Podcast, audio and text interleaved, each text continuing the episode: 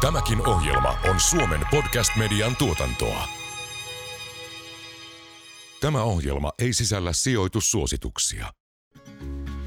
Kaisa, sä täytit vähän aikaa sitten 40. Mä muistan, mä olin siellä bileissä, ne oli hyvät bileet, mutta siinä oli yksi vähän erikoinen ohjelmanumero. Kerro siitä. No joo, on aika hankalaa saada kaksi äh, todistajaa, jotka ei ole äh, sukulaisia paikalle. Eli me puolison kanssa allekirjoitettiin meidän keskinäinen testamentti siinä tilaisuudessa, kun oli kätevästi tällaisia kavereita, jotka ei ole sukulaisia paikalla. Kuuntelet taloudellinen mielenrauha podcastin yhdeksättä tuotantokautta. Podcastin tuottaa Danske Bank. Testamentit allekirjoitettu. Mm. Tänään käydään vähän läpi sitä, että mitä muita paproi olisi hyvä allekirjoittaa, jos on parisuhteessa tai naimisissa. Ja, ja mistä asioista ylipäätänsä pitäisi pystyä puhua ja sopimaan etukäteen ennen avioeroa tai kuolemaa. Kyllä. Ja sitten kun ihmiset on vähän taikauskoisia, niin tekin vaikka te teitte keskinäisen testamentin, te olette molemmat vielä hengissä. No totta, joo. Ei ollut mikään tuota kirous langetettu nyt ainakaan vielä toistaiseksi, mutta nämä on perinteisesti varmaan suomalaisilla aika vaikeita aiheita, mutta sitäkin tärkeämpää hoitaa kuntoon. Just niin. Me ollaan saatu vieraaksi Danske Bankin juristi Jemina Hartikainen, tervetuloa. Kiitos. Nyt päästään tenttaamaan siitä, että millaisia virheitä ei ainakaan pitäisi tehdä. Kyllä, joo ja me haluttaisiin kyllä kauheasti tietää, että miksi on niin tärkeää laittaa erilaiset juridiset paperit kuntoon siellä perheissä ja parisuhteissa. Ehkä niin kuin papereiden kuntoon laittamista tärkeämpi on se, että ensinnäkin istutaan alas ja keskustellaan ja selvitetään, että miten ne asiat menee, jos mitään ei tehdäkään. Mm.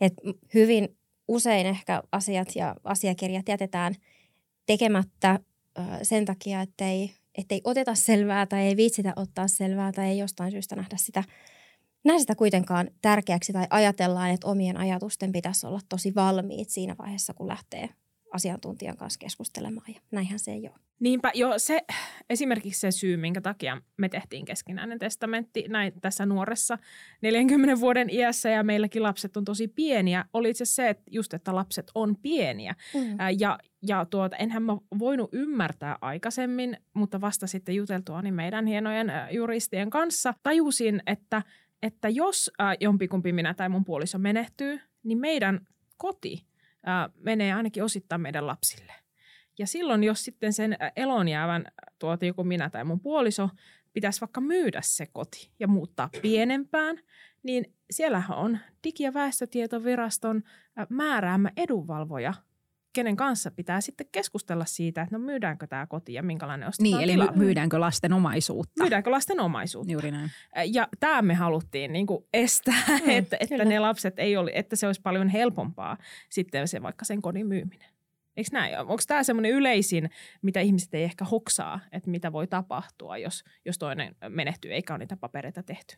Mä veikkaan, että mm. yleisin harhaluulo on se, että puolisot perii toisensa. Niin, lähdetäänkö siitä? Periksi puolisot? Hei, niin, mikä se on suurin myytti? No joo, ehkä tuohon, että puolisot perii toisensa. Jos siis niin puhutaan se, mitä... lapsellisista, pari, lapsia omaavista pariskunnista. Joo, se mitä hyvin usein kuulee tai miten ajatellaan, niin on se, että toinen puolisoista kuolee, niin leskelle menee puolet ja lapselle se toinen puolikas. Ja näinhän niin. se ei ole. Joo, jo, jo. eli, mm. eli leski saa juuri sen verran nimenomaan osituksen kautta, että se saadaan se hänen varallisuutensa puolikkaaksi siitä yhteenlasketusta varallisuudesta. Ja onko se ositus nyt se, milloin se avio-oikeus toteutuu? Kyllä. Eli mitä sitten käytännössä tapahtuu? kun tehdään ositus? Ja tuleeko se automaattisesti vai pitääkö se ihan tekemällä tehdä? Se täytyy ihan tekemällä tehdä. Eli siinä vaiheessa, kun kaksi ihmistä solmii keskenään avioliiton, niin heillä tulee avio-oikeus toistensa omaisuuteen. Ja korostetusti nyt se avioliittoa edeltävä vaihe on se, jolloin pitäisi keskustella siitä, että no mitä se avio-oikeus meidän tilanteessa tarkoittaa ollaanko me yhtä mieltä siitä, mitä nyt, mistä laki lähtee, että kaikki omaisuus, riippumatta siitä, onko se hankittu ennen avioliittoa vai avioliiton aikana, onko se yksi jommankumman nimissä vai onko se yhteistä, niin laki lähtee siitä, että kaikki on avioikeuden alaista. Toki poikkeuksena on se omaisuus, jonka sitten vaikka isä tai äiti on lahjakirjassa tai testamentissa määrännyt avioikeuden ulkopuolelle, mutta ne on ne yksittäiset varallisuuserät. Mm. Eli ensin toki täytyy käydä se keskustelu ja miettiä omalta osalta, että miltä tämä meistä tuntuu, miltä tämä näyttää, mikä meidän varallisuus on nyt, miten ehkä nähdään kummankin puolison palkkakehitys tai yhteiset unelmat ja suunnitelmat. Ja sitten jos ero tulisikin vaikka viiden vuoden päästä, niin miltä se näyttää se ositus siinä vaiheessa. Mm. Ja avio-oikeus tosiaan toteutetaan vasta osituksessa. Ei mm. näy siinä avioliiton aikana millään tavalla. Eli avio-oikeus ei tee omaisuudesta yhteistä, mikä on myös ehkä semmoinen yksi myytti tai mitä paljon kuulee. Että puolisto on sitä mieltä, että kun meillähän on kaikki yhteistä, niin mm. eipä ole. Ei. eli, eli meillä nimiperiaatteen mukaisesti omaisuus on sen henkilön, jonka nimissä se on. Ja tämä toki korostaa sitä, että omaisuutta hankittaessa – täytyy myös pitää huolta siitä, että ne on kirjattu oikein, oikean henkilön omistukseen. Että jos se mm. rahoitetaan yhteisesti, se kirjataan yhteisesti. Jos vaan toinen rahoittaa, niin silloin se on hänen. Niin nämä on asioita, joita täytyy pitää mielessä. Okei, no mutta sitten tulee se ero tai toinen menehtyy, niin sitten pitää tehdä se ositus Kyllä. juristin kanssa, eikö Kyllä. näin? Äh, mutta sitä ei mikään, niin kuin kukaan ei valvo sitä. Että se on niin kuin sun, ja, ja jos on ero, niin sun ja sun puolison yhteisellä vastuulla hoitaa se. Kyllä. Siinä sitten laitetaan, jos ei ole avioehtoa, se hmm. omaisuus yhteen pottiin ja puolitetaan. Kyllä, näin? just näin. Ja siinä ei tarvitse niin sahata niitä sohvia puoliksi.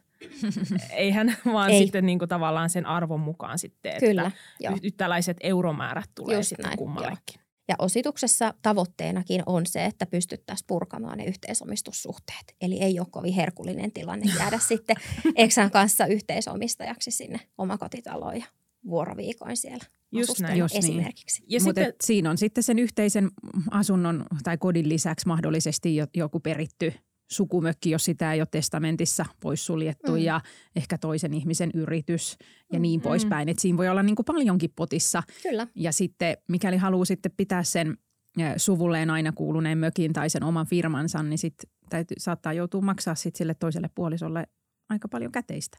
Jos mm. siitä ei ole etukäteen keskusteltu. Joo. Eli nämä on myös niitä asioita, joita sitten – kannattaa keskustella ennen sitä avioliiton solmimista ja miksi ennen, niin yleensä se on sit, silloin helpompaa. Toki voi olla, että on, on aika ruusunpunaiset lasit ja voi tuntua ehkä vähän turhaltakin käydä niitä asioita läpi, mutta on ne tärkeitä. Mm. Koska sitten avioehtosopimus on kuitenkin kahden ihmisen yhteinen sopimus. Ketään ei voi siihen väkisin vääntää laittamaan nimeään alle, niin voi olla, että matkan varrella mieli muuttuu. Mm toinen ei ehkä sitten vaikka kuinka olisi ennalta keskusteltu, että totta kai me tämmöinen tehdään, niin toinen voi ilmoittaa sitten matkan varrella, että no itse asiassa ei tehäkään, että mm. en mä koe sitä tarpeelliseksi. Mm. Ja silloin, silloin se juna on mennyt. Eli sitten on toki vaihtoehtona ne, että jos lahjana tulee omaisuutta tai testamentilla, niin, niin, niin siellä sinne, on se avioikeuden poissulkeva niin. määräys, niin sitten toki siitä voi omille vanhemmilleen tai muille läheisille kertoa kun, kun itse en tehnyt avioehtoa, niin voitteko te sitten laittaa sinne sellaiset mm, ehdot? Mm. Mm.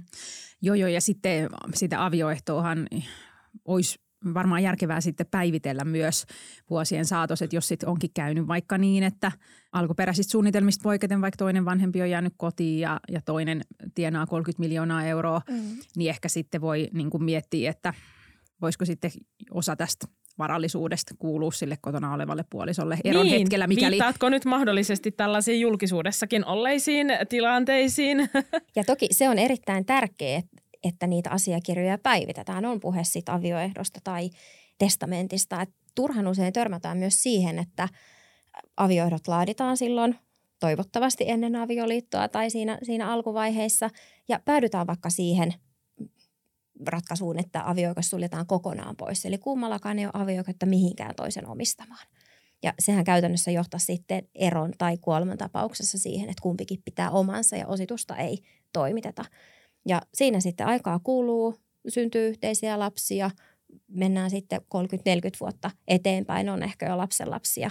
Ja jos siinä vaiheessa puolisoista toinen kuolee, niin ei itse asiassa olekaan todennäköisesti enää heidän tahdon mukainen se aikaisin mm. aiemmin laadittu mm. avioehto.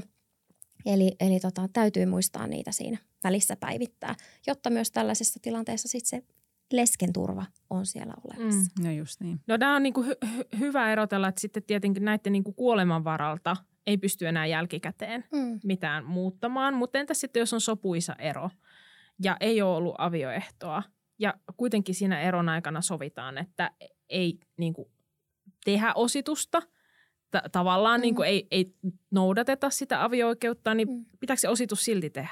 ositus täytyy tehdä ja siitä täytyy olla ihan paperi. Mm. Ja nämä on myös kinkkisiä tilanteita, kun sitten jossain vaiheessa henkilö A kuolee ja lähdetään tekemään hänen perunkirjoitustaan, jossa yhtenä isona osana on se, että hankitaan hänestä sukuselvitys.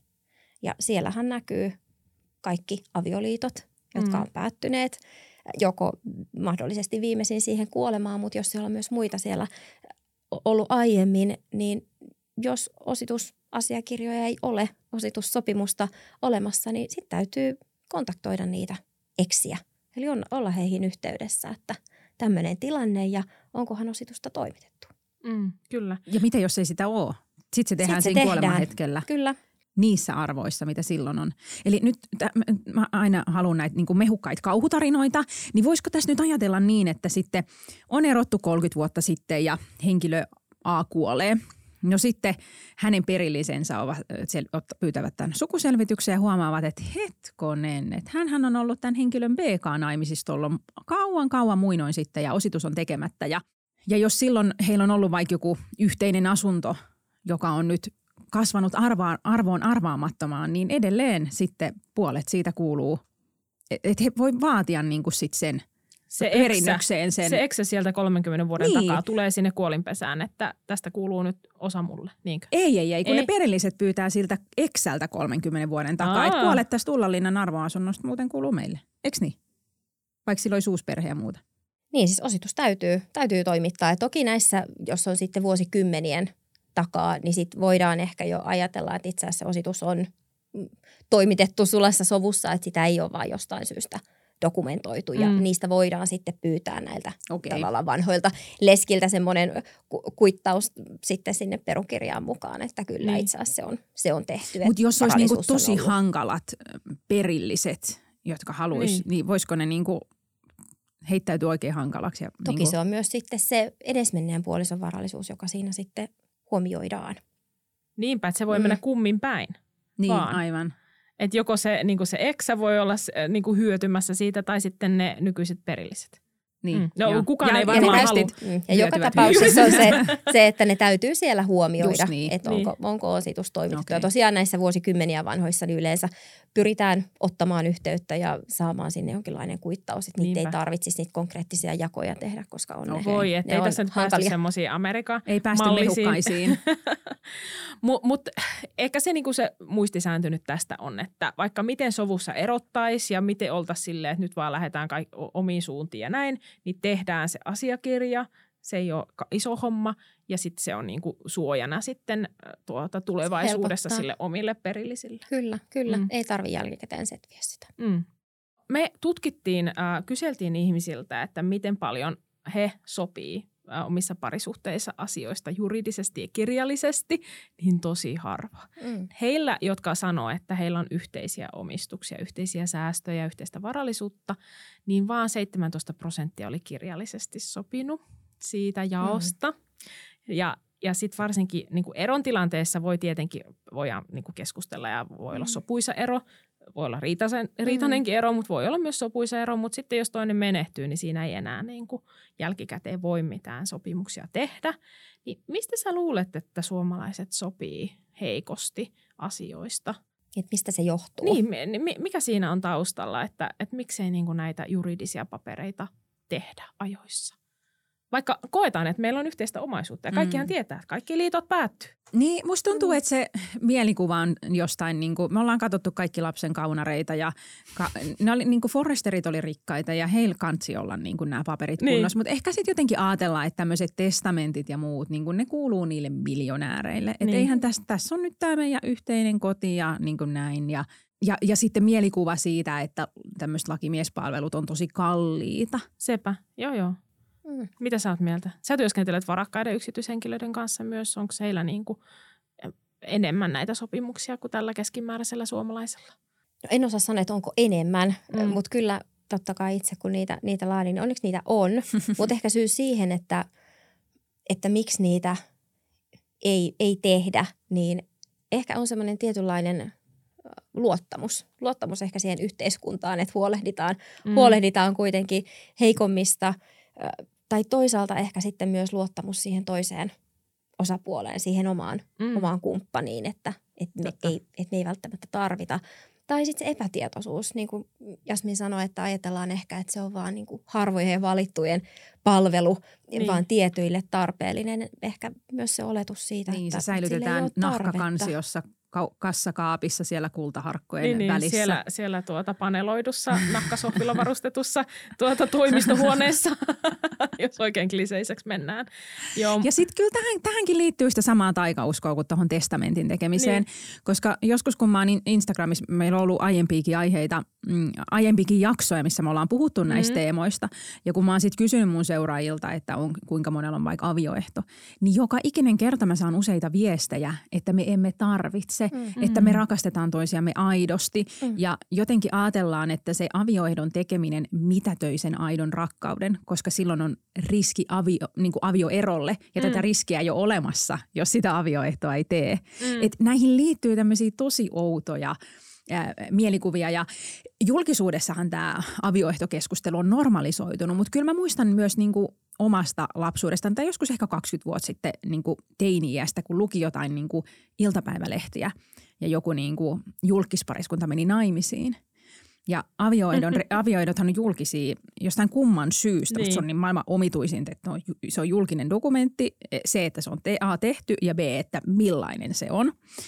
Mutta mä muistan, että eka niin oli iltapäivälehdessä ihanat kuvat kirkon portailta, kun pariskunta niin kuin lampsii alas ja ruusunterälehdet leijailee ilmassa. Ja sitten seuraavalla viikolla oli juttu, että ovat tehneet avioehdon. Ja siinä oli kyllä semmoinen klangi, et niin, niissä niin. jutuissa silloin, niin, että niin. tämä ei ole nyt niinku, tuli musta pilvi juuri näin, ihanan juuri näin. ylle. Se ei ollut aitoa rakkautta.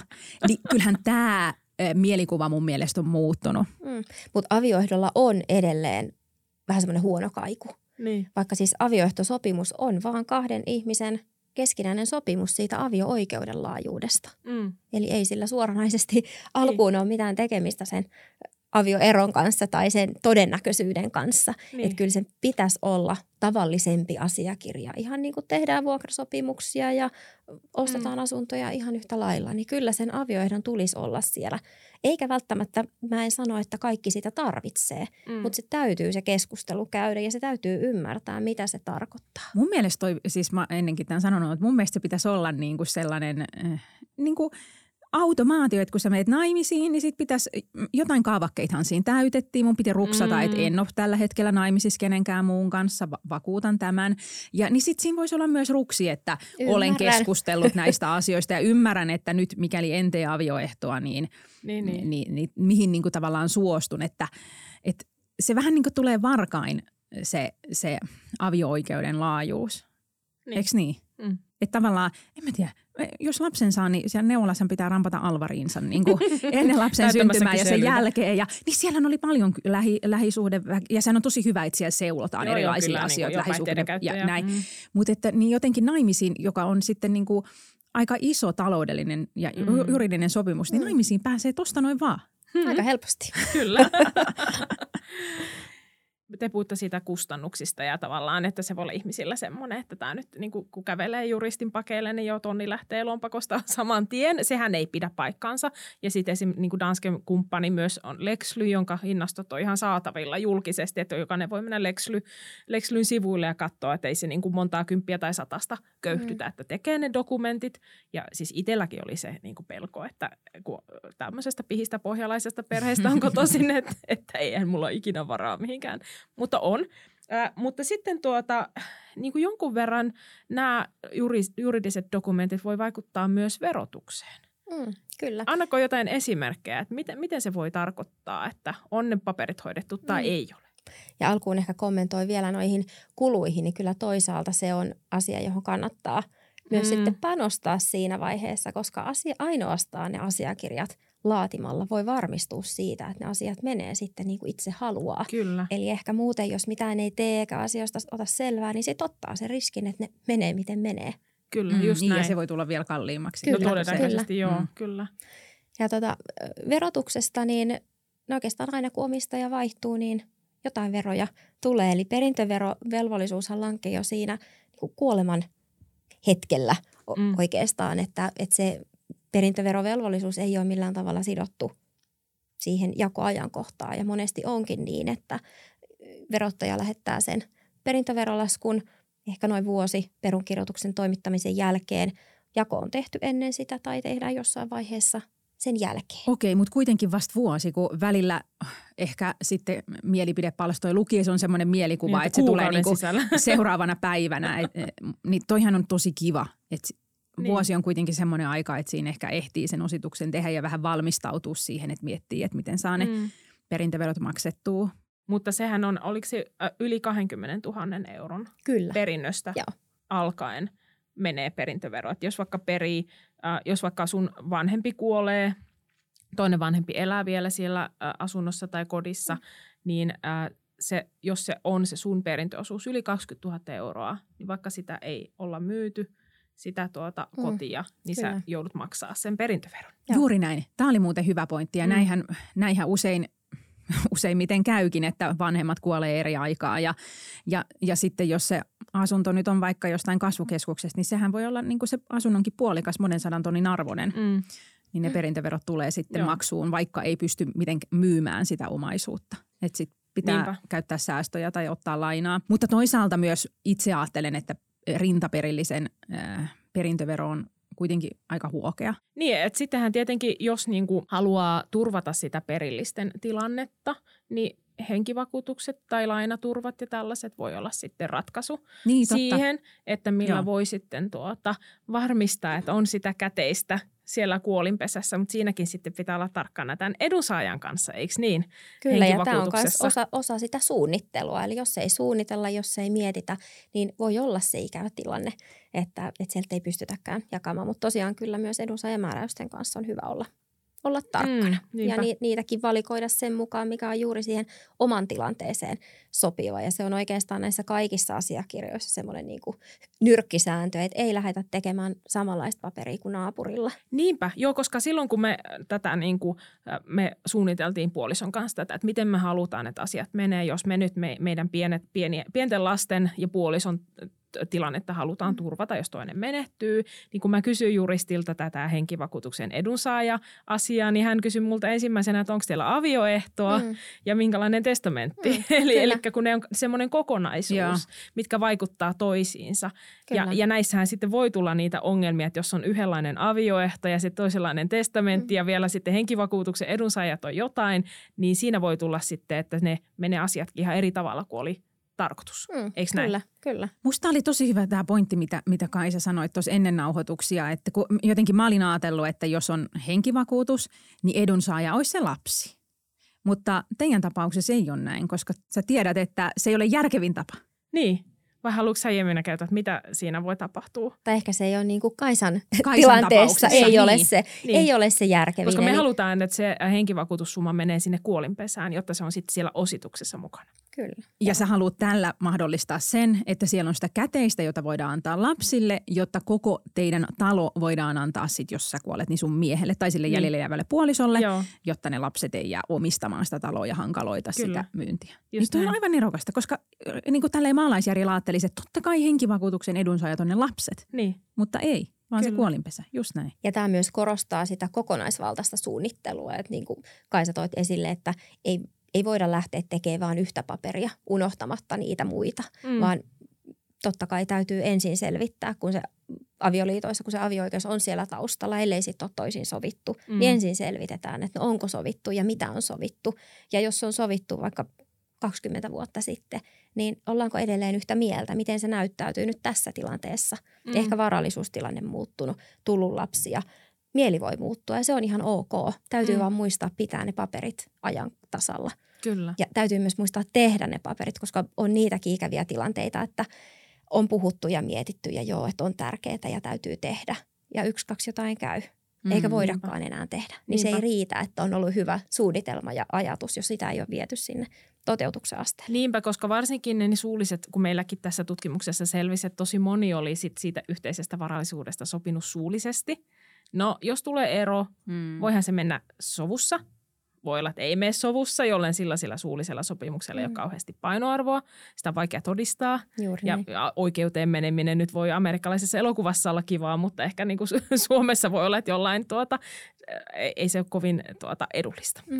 Ja sitten jos toinen menehtyy, niin silloinkaan sillä ei ole kauheasti painoarvoa sillä suullisella Niin. sopimuksella. Eihän. Ei. Ja sitten eikö se ole niin, että niiden täytyy olla niin kuin tietyn formaatin mukaisia, että, että nämä lakikiemurat tuntuu olevan sellaisia, että, että sillä pilkun paikalla on väliä, että jos käyttää jotain väärää sanaa, niin, niin sitten mm. se voi olla, että se tulkitaan jotenkin toisella tavalla tai ei, se ei ole niin kuin lainvoimainen tai mitä mm. ikinä. En mä edes osaa selittää näitä asioita, mutta että, että just joku testamentti, niin se pitää olla niin kuin tietynlainen ja siinä pitää olla ne todistajat. Ja, et, et se ei voi olla vaan niin kuin kirjoitettu ruutupaperiin, että niin. minä haluan, että näin tapahtuu. Ja toisaalta ne muotomääräykset itsessään on aika simppelit. Mm, että varmasti okay. kuka tahansa voi sen testamentin tehdä, mutta ehkä se niin kuin juju piileekin sit siinä, että käyttää hyvältä kuulostavia termejä, jotka itse asiassa tarkoittaakin jotain ihan muuta kuin on ajateltu. Mm tai että tehdään, tehdään tosiaan samanlainen paperi kuin jollain hyvällä ystävällä tai tuttavalla on miettimättä sitä, että no onko hänellä samanlainen perhe, onko hänellä samanlainen varallisuustilanne, onko hän samaa mieltä kuin minä. Mm. Eli, eli enemmänkin se vaara piilee siinä, että tehdään ymmärtämättä, mitä se itse asiassa tarkoittaa. Joo. Ja monesti on meilläkin tullut, tullut vastaan niitä tilanteita, että kun käydään läpi keskustelussa, että onko dokumentteja aikaisemmin tehty, niin on, ei tarvitse tehdä uudestaan. Niin näyttäisitkö kuitenkin ja käydään keskustelua, että näinkö olette tarkoittaneet? No ei, niinkö mm. siellä lukee. Joo, joo. Niin, niin niissä on, että ne, ja ne myös näyttää. Nehän ei ole jenkkityyliin usea sata tai usea kymmen sivusia mm. testamentit tai avioehdot. Niin se oli niin yllättävän lyhyt. Mutta niissä on hyvin paljon tärkeitä asiaa ja, Kyllä. ja ei nyt välttämättä sillä pilkun paikalla, mutta sanavalinnoilla Just voi niin. olla ihan todella merkittäviä seurauksia. Pystyisikö sä antaa jotain konkreettisia esimerkkejä, että mitä sitten, jos, tuota, jos on vaikka ei ole papereita tehty ja tulee ero, niin mitä, mitä kaikkea voi sitten niin kuin Ihana, Kaisakin on tälleen tapahtua? Niin nyt mäkin haluan. kipeä. Niin, kerro nyt jotain, niin kuin, että saataisiin nyt viimeisetkin siellä uskomaan, että nämä paperit pitää tehdä. Kauhutarinat kehiin. No avioerossa ehkä se ikävin, ikävin kulma siellä on se, että menee vaikka se 300 vuotta suvussa kulkenut tila erossa eksälle. Mm. Se on ehkä se ikävin, mitä toisaalta hyvin paljon myös sitten testamenttikeskusteluissa tuodaan esille, että no ainakin minä haluan turvata sen, että se omaisuus, mitä minulta siirtyy eteenpäin, niin se on vaan minun lapsille eikä heidän puolisoilleen. Niin. Se on niin kuin yleensä aika keskiössä. Että on tehty niissä. se testamentti ehkä, mutta ei ole tehty sitä avioehtoa. Niin, että on ehkä turvattu se omaisuus, mitä itseltä eteenpäin siirtyy, mutta ei ole sitten mietitty, että no jos se oma liitto päättyykin eroon, niin mitä sitten. Just näin, joo joo. No entäs sitten kuolemantapausten osalta, mikä on niinku semmoinen äh, tuota, skenaario, mikä voi toteutua, mikä ei sitten, tai onko se kohdannut sellaisia, että ollaan sitten tajuttu, että no ei, ei tämä nyt mennyt yl- ollenkaan niin kuin haluttiin. No ehkä se, että ne paperit on tekemättä. Mm. Ja se oma ajatus ja käsitys perustuu sitten ehkä niihin harhakuvitelmiin siitä, että puolet menee leskelle ja puolet lapsille Mm. esimerkiksi. Tai että ei- ei tosiaan ole lähdetty, lähdetty selvittämään. Tai että siellä on se vuosikymmeniä sitten tehty avioehto, avio-oikeus suljettu kokonaan pois ja leskeksi jääkin puolisoista vähemmän omistava. Mm. Ja kaikki omaisuus meneekin sitten Niin, että esimerkiksi jos on ollut tämmöinen niin kuin vanhempi pariskunta, jolloin tosi usein ne kodit oli sen miehen nimissä. Mm. Niin eikö se tarkoita sitä sitten, että tämä, niin kuin, jos se leski on se vaimo, niin hän joutuu sitten muuttamaan pois siitä kodista? No leskellä on kyllä se lainmukainen asumisoikeus. Okei, no hyvä. Joo, että se on Riippumatta siitä, että onko joudu. avioehtoa Joo. tai onko, onko testamenttia. Et se on vahva, Joo. Joo. vahva suoja. Mutta sitten hän asuu siellä jonkun toisen eh, lasten omistamassa Kyllä. kodissa. Joo. Ja sitten jos välit ei ole lapsiin kunnossa, niin ei sekään varmaan kauhean kiva Niin. ole. Ö, voisiko vielä käydä läpi sen, että jos nyt sitten joku lähiomainen kuolee, niin mitä, mitä sitten kuuluu tehdä? Vai sanot, äh, niin kuin, niin kuin, että mihin soitetaan ekana? Kuka sen perunkirjan tekee ja kenelle, niin kuin, pitääkö ottaa sitten joku lakimies siihen perintöasiaan? Miten niin kuin, hommat rullaa? No kyllä, totta kai meidän suositus on se, että niissä kannattaa ottaa asiantuntijan mukaan jo siihen heti alkuun, Mm. jotta voidaan alkuun jo keskustella siitä. Perunkirjoitushan täytyy toimittaa ensin kolme kuukauden kuluessa henkilön kuolemasta. Onko se, kuka sen sitten tekee? Ää, No esimerkiksi meillä pankissa niitä tehdään Joo. Lexillä.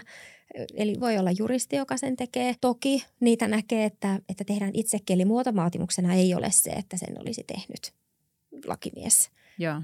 Mutta kyllä se on suositeltavaa. koska mm. niissä kuitenkin käydään läpi, että onko testamentti ja mikä sen sisältö on, kuka siihen vetoaa, voiko luopua, kuka luopuu, niin, millä eikö tavalla. se muuten ole se, että jos, jos haluaa luopua perinnöstä, niin se pitää tehdä tosi aikaisessa vaiheessa. Joo, ja perintöön ei saa ryhtyä. Eli jos sitten myöhemmin päättää, että ja mitä se ryhtyminen haluakaan. tarkoittaa? Eikö se ole aika liukuva käsit? Koska esimerkiksi jos on... Niin Ihana termi. Jo, jos on tuota, jos jollakin tuota, on niin kuin, perinnässä velkoja, on mm. ulosotossa, niin tällainen henkilöhän saattaisi haluta niin kuin luopua siitä perinnöstä. Ja toki yleensä näissä tilanteissa on hyvä, että siellä on vaikka se testamentti, jolla se suoraan sitten jo menee hänen ohi. Just ohi näin. sitten sinne vaikka hänen, hänen lapsilleen. Eli kyllä se suunnittelu on niin kuin kaiken, kaiken A ja O. Ja asiakirjoilla tosiaan Niinpä. välttämättä niitä ei tarvitse olla, mutta niin kuin sanoin, niin täytyy Ai tietää. oman lapsen se... ohittaa noin, että jättääkin sen lapsen lapsille? Kyllä, eli lakiosa on ainut, joka on siellä sitten se rintaperillisen suoja, mm. mutta toki perilliset voi hyväksyä sitten sen, että ei sitä vaadi. Just niin, eli se vaatii sen lapsen mm. rintaperillisen hyväksynnän, että hänet ohitetaan. Kyllä, Joo, ja testamentti kyllä. annetaan tiedoksi sitten aikana kuoleman Just niin. jälkeen. Niin. No Joo, ja, okay. ja, ja miten sitten, jos on tuota lapseton henkilö, ää, niin silloinhan se testamentti korostuu Totta. entisestään. Että sitten jos on vaikka, äh, jos hänellä on vaikka sisaruksia tällä lapsettomalla mm. henkilöllä ja niillä sisaruksilla on lapsia, niin eikö niinku verotuksellisesti kannattaisi – Vähän ja, riippuen tilanteesta, mm. mutta voisi kannattaa niin kuin suoraan sinne niin kuin sisarusten lapsille mm. määrätä sitä perintöä eikä. Ja toisaalta, jos on lapseton ja naimaton henkilö ja hänen vanhemmat on elossa, niin hehän on ne lähimmät perilliset. Mm. Eli siellä on jo se ensimmäinen polvi, joka ehkä kannattaa testamentilla ohittaa, koska hyvin usein ajatellaan, että ei, niin kuin omilla vanhemmilla ei ole tarvetta ja he ehkä ennemminkin suunnittelee jo sen varallisuuden siirtoa sinne seuraavaan. Kyllä, just näin. Ja just sitten, niin. sitten me ei olla ollenkaan puhuttu uusperheistä. Ei muuten ollakaan. Koska siihen on sitten ihan omalaisensa viidakko. Kyllä. Vai onko se se neuvo vaan niin, että jos olet uusperheessä, niin mene heti miten juristin luo keskustelemaan? Kyllä, joo. joo. Ja sielläkin totta kai tilanteesta tilanteet vaihtelee. Eli mm. osa haluaa ehdottomasti turvata, että se oma omaisuus sitten menee vaan omille lapsille. Osa on sitä mieltä, on vaikka pitkä, pitkä liitto takana ja lapset on ollut pieniä, kun on, on tota, menty uusiin naimisiin, niin osa on sitä mieltä, että no totta kai, mitä multa jää, niin se menee sitten kaikkien lasten pääluvun mm. mukaisesti tasan. Mm. Ja jotta nämä voidaan turvata asianmukaisesti, niin kyllä se vaatii dokumentteja, koska ne uuden puolison lapset, jos ne ei ole yhteisiä, niin eihän ne ole sitten toisen perillisiä ilmasta testamenttia. Ja sitten jos ollaan avoliitossa, mä olin eilen kuuntelemassa nimittäin sun ja sun kollegan esitystä ja sä sanoit siitä avoliitosta aika ää, niin kuin pysäyttävästi. Hmm. Joo, avopuolisot on lain näkökulmasta kuin kaksi toisilleen täysin vierasta ihmistä, mm. mikä on aika hurja tilanne, kun miettii, että taustalla voi kuitenkin olla siis vuosikymmeniä kestänyt liitto ja he voi olla niin ulkopuolisen eh, silmin katsottuna kuin aviopuolisot. Eli voi olla yhteistä, yhteistä omaisuutta ja pitkä, pitkä historia siellä mm. taustalla. Niinpä. Ja toki myös näissä tilanteissa korostuu se suunnittelun merkitys. Eli ne on aina eri, eri tilanteet ja eri, eri suunnittelutarpeet, mutta siellä esimerkiksi laki ei tuo minkäänlaista taloudellista turvaa avopuolisolle, kun taas aviopuoliso on niin kuin lähtökohtaisesti turvattu jo sen avio-oikeuden kautta. Ja niin kuin aikaisemmin tuli esille, niin avioleskellä on oikeus jäädä asumaan siihen yhteiseen viimeiseen kotiin. Avopuolisolla valitettavasti vastaavanlaista turvaa ja suojaa ei ole. Mm, just niin, joo. Kyllä. No mä, mä tein tässä hetki sitten postausta näistä niin kuin raha- ja rakkausasioista. Ja mä laitoin siihen niin kuin mun postaukseen toiveen, että jokainen kävisi edes kerran elämässään puhumassa jonkun juristin kanssa, että niin kuin hahmottaisi sen oman tilanteen. Kun sä sanoit, että voi olla näitä väärinkäsityksiä siitä, hmm. että miten asiat menee, koska ethän sä voi tietää, että miten sun pitäisi hoitaa asiat, jos et sä tiedä, että mitä ilman, niiden, mm. pap, ilman papereita ne asiat menis. Mm. Eikö niin? Niin, kyllä, mm. kyllä. Joo, mä muistan, kun me ollaan tässä taloudellinen mielenrauhan vuosina tehty jaksoja näistä, niin kyllä tuntuu, että joka kerta tulee jotain uutta tietoa itsellekin mm. näistä. Mm, että kyllä. kyllä tähän liittyy paljon sellaisia ehkä myyttejä, mutta myös ihan niin kuin tietämättömyyttä. Kyllä, just näin. Ja kaikkeahan ei tarvikkaan itse ennalta tietää. Eli sen takia on ne asiantuntijat, joiden juttu mm. sille voi mennä ja mielellään hyvin matalalla kynnyksellä. Kyllä. Ja mielellään myös niin, että sit kun ne asiakirjat on mahdollisesti laadittu vastaamaan sitä sen hetken tahtoa, ja totta kai asiakirjat laaditaan niin, että ne kestää mahdollisimman hyvin aikaa, otetaan mahdollisuuksien mukaan huomioon niitä muuttuvia olosuhteita, mutta kyllä silti 3-5 vuotta on aika, aika lailla semmoinen sykli, että on hyvä istua uudestaan alas, että no mites nyt? Mm. Et vaikka ei tulisi merkittäviä lakimuutoksia, niin voi olla, että oikeuskäytännöstä tulee jotain uutta ja todetaankin sitten, että asiat on hyvä kirjata vähän eri tavalla. Tai oma tahto muuttuu, sekin on ok. Tai sitten varallisuudessa tai lähipiirissä tapahtuu sellaisia muutoksia. Mm, kyllä.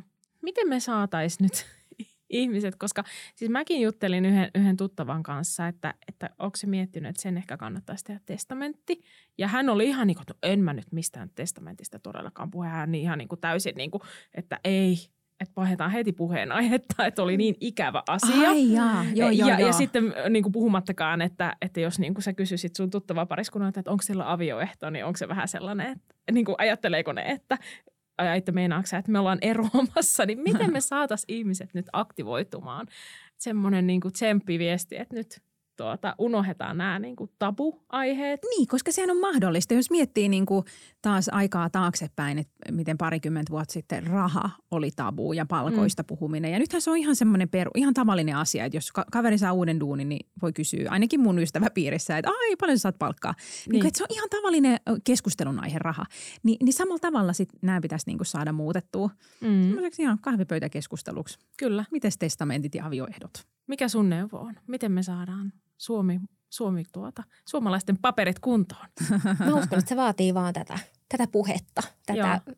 työtä sen eteen, että asioita tuodaan, tuodaan näkyväksi ja madalletaan sitä kynnystä, mutta ehkä toi, mitä sanoit, että ystävä oli aika torjuva, että en halua niin. keskustella, en halua kuulla, peittää ehkä korvat ja vaihtaa puheenaihetta, niin, niin kyllä on, ne on ikäviä asioita. Että mm. jossain välissä vaan täytyy niin kuin nähdä se vaiva ja niin kuin ottaa härkän sarvista ja käydä se keskustelu. Ja toisaalta myös hyvin usein siinä vaiheessa, kun se ensimmäinen keskustelu on käyty, on sitten päädytty asiakirjoihin tai ei, mutta on se myös aika helpotus. Et ensinnäkin se, että et paljon asiakkaat tuo esille sitä, että et onneksi tulin, että onpa hyvä, että, että niin kuin tuli keskustelemaan ja otin nämä asiat selvitykseen. Ja ei näitä ollutkaan niin vaikeita kuin mä ajattelin.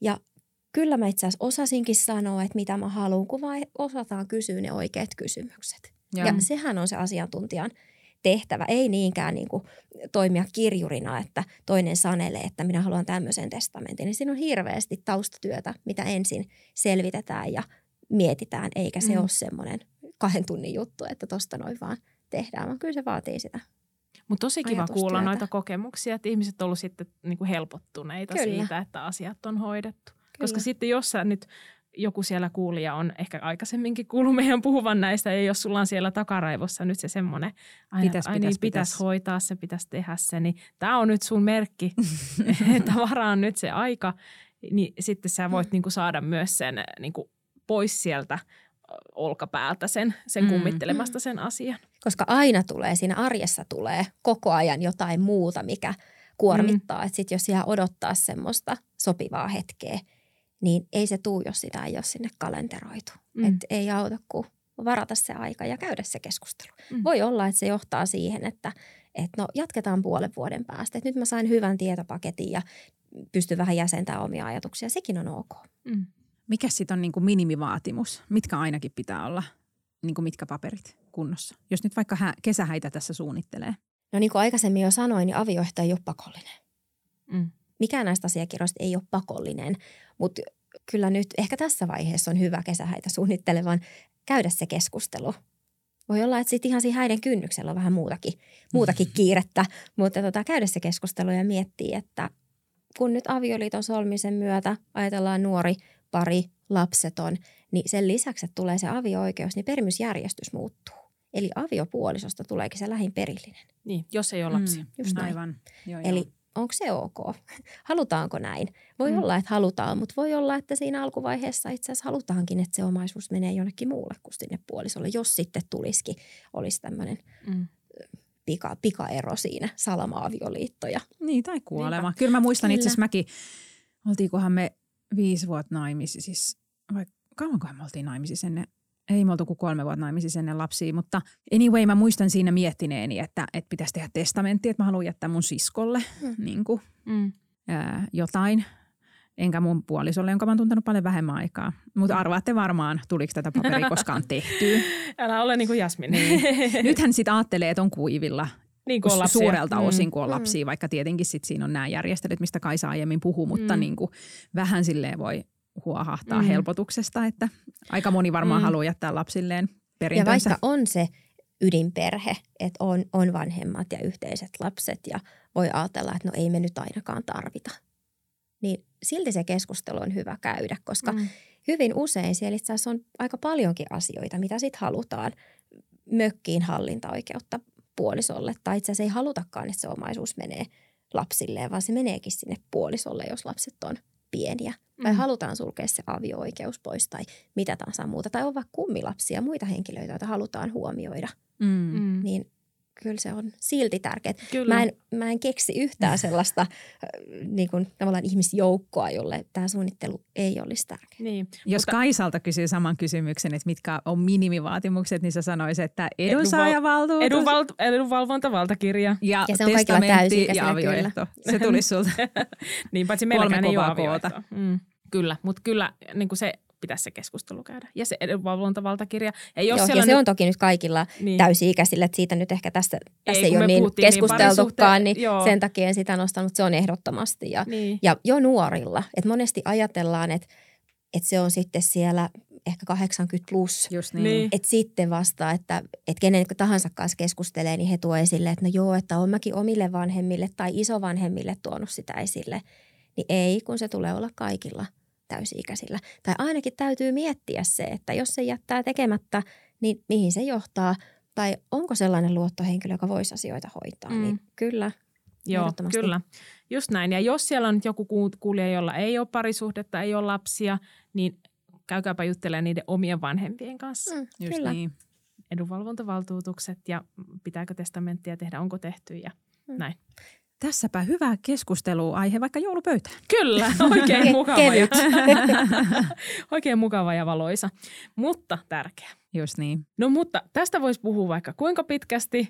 Tämä on niin mielenkiintoinen aihe, mutta ehkä me päätetään nyt tähän ja kiitetään hyvistä neuvoista ja kannustetaan kaikkia juristin pakeille, eikö niin? Just niin, ja ensin keskustelemaan ja Ensin sitten keskustelemaan. juristin pakeille. Se on nyt tämä haaste tähän joulu, joulunpyhille. Kyllä, just näin. Keskustellaan ja sitten, Kissapöydälle. sitten tuota lähdetään tekemään.